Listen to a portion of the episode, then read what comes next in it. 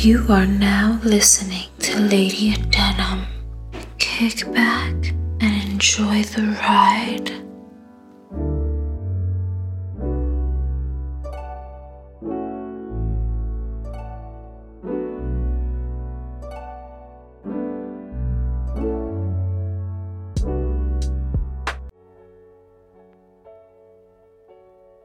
When faced with adversities, there is a fight or flight response that is triggered within us.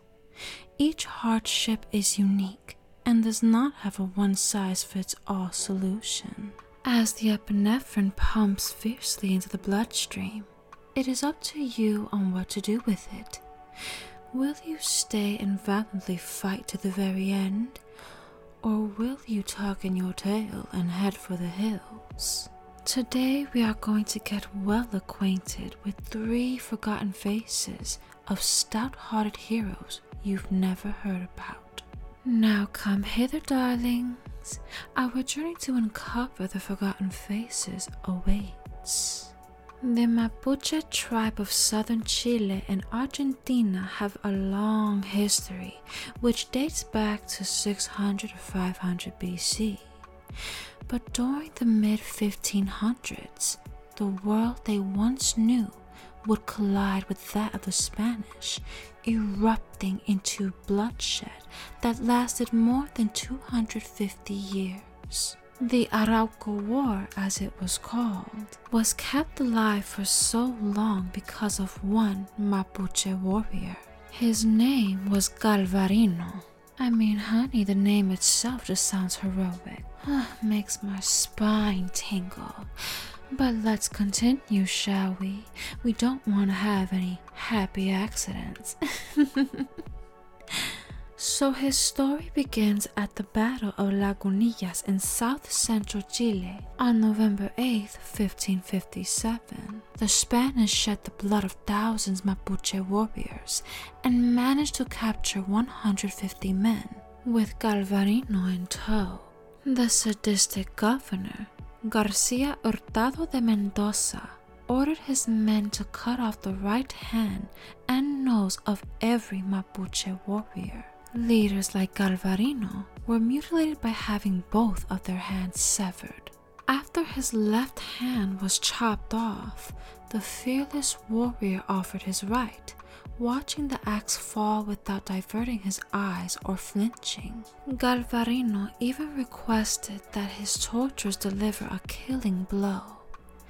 But the twisted sadist refused, simply to send a message to other Mapuche leaders in hopes of striking fear into their hearts. But honey, the Spanish would live to regret not killing the fearless warrior.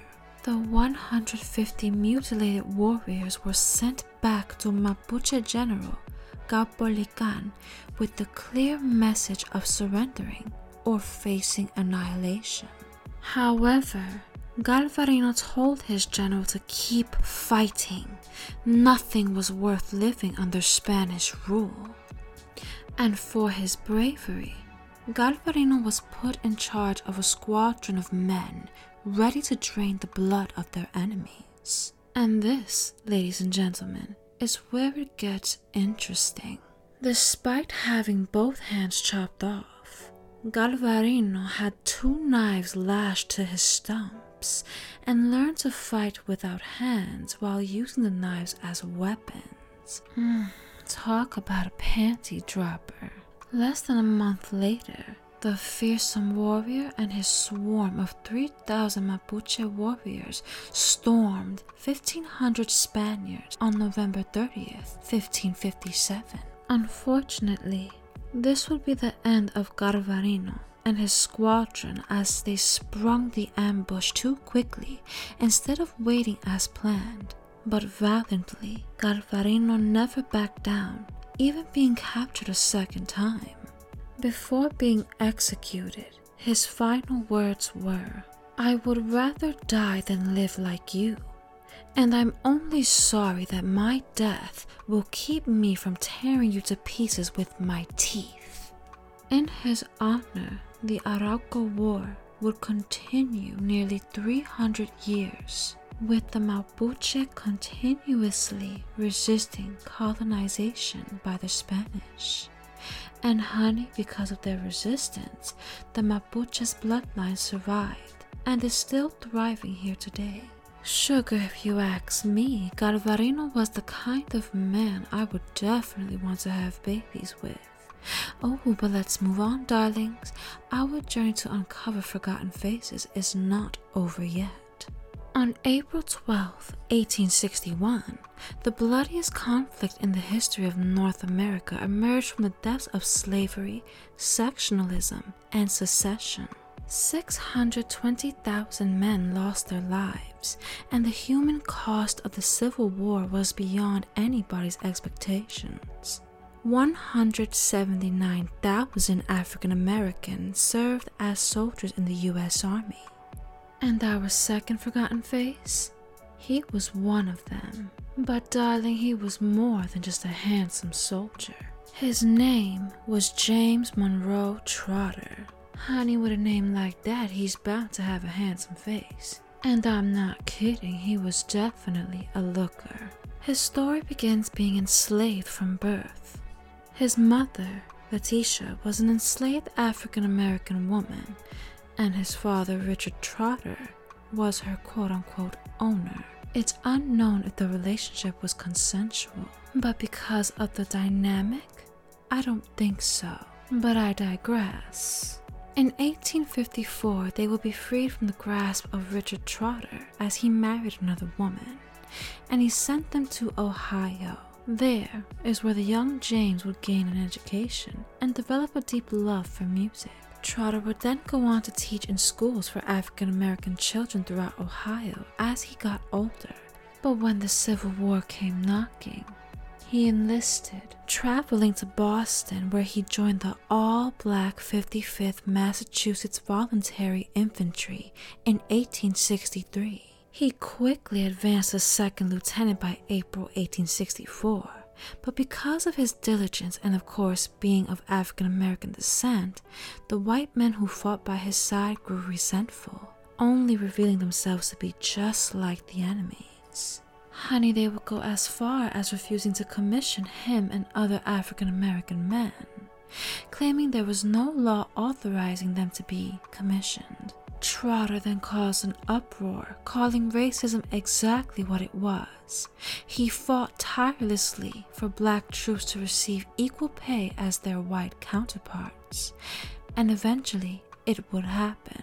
Despite being wounded in battle at Honey Hill, he continued his teaching, tutoring soldiers in reading and writing as he recovered. And Honey, right after the war, he went on to achieve more in his life. He became the first African American to be employed by the post office and later wrote a comprehensive study of music titled Music and Some Highly Musical People that is still used by music students today. But not only that, he was also appointed Recorder of Deeds in Washington, D.C. by Grover Cleveland. Ooh, talk about being the bee's knees.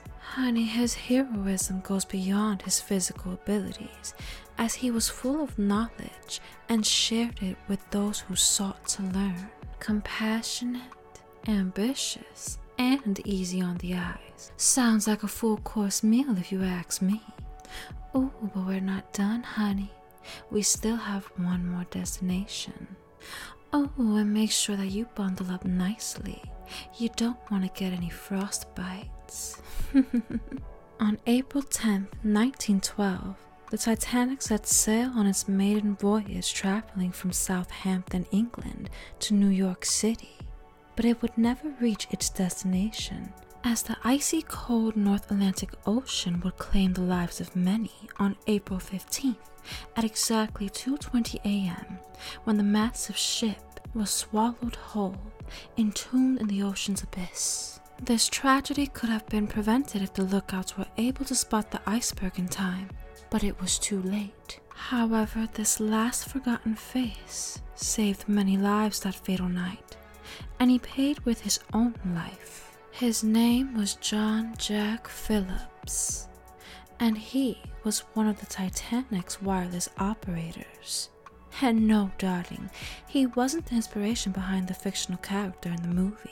When the Titanic struck the iceberg and began to submerge, it was up to the ship's two junior wireless operators, Harold Bride and John Jack Phillips, to send out distress messages. Bride and Phillips had installed the wireless equipment days earlier before the tragic accident and both young men had also celebrated Phillips' birthday after the ship had set sail. Philip had just turned 25 on April 11th.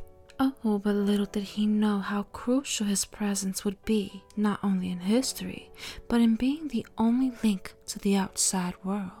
When the sealed fate of the Titanic became abundantly clear as water ferociously rushed into every hallway and room, it was Phillips' valor and braveness that ensured the eventual rescue of over 700 survivors. Sadly, the unsung hero would be entombed with the Titanic in the ocean's abyss, and his remains never found.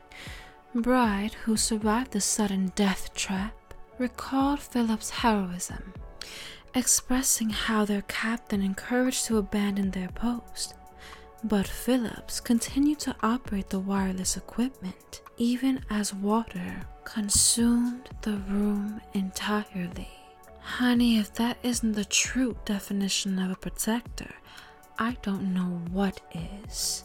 Imagine being 25 and under that amount of pressure, knowing death is looming over you and the fate of others' lives rests in your hands. Mr. Phillips was truly a commendable man who makes my soul quiver. well, ladies and gentlemen, I hope you enjoyed uncovering these forgotten heroes who deserve the spotlight but were barely even looked over. We never know how we will respond when faced with such tribulations, but it certainly takes guts to stay and fight to the very end. So, what do you think your response would be in a dire situation? If you are listening on YouTube, do comment. I would love to read your responses.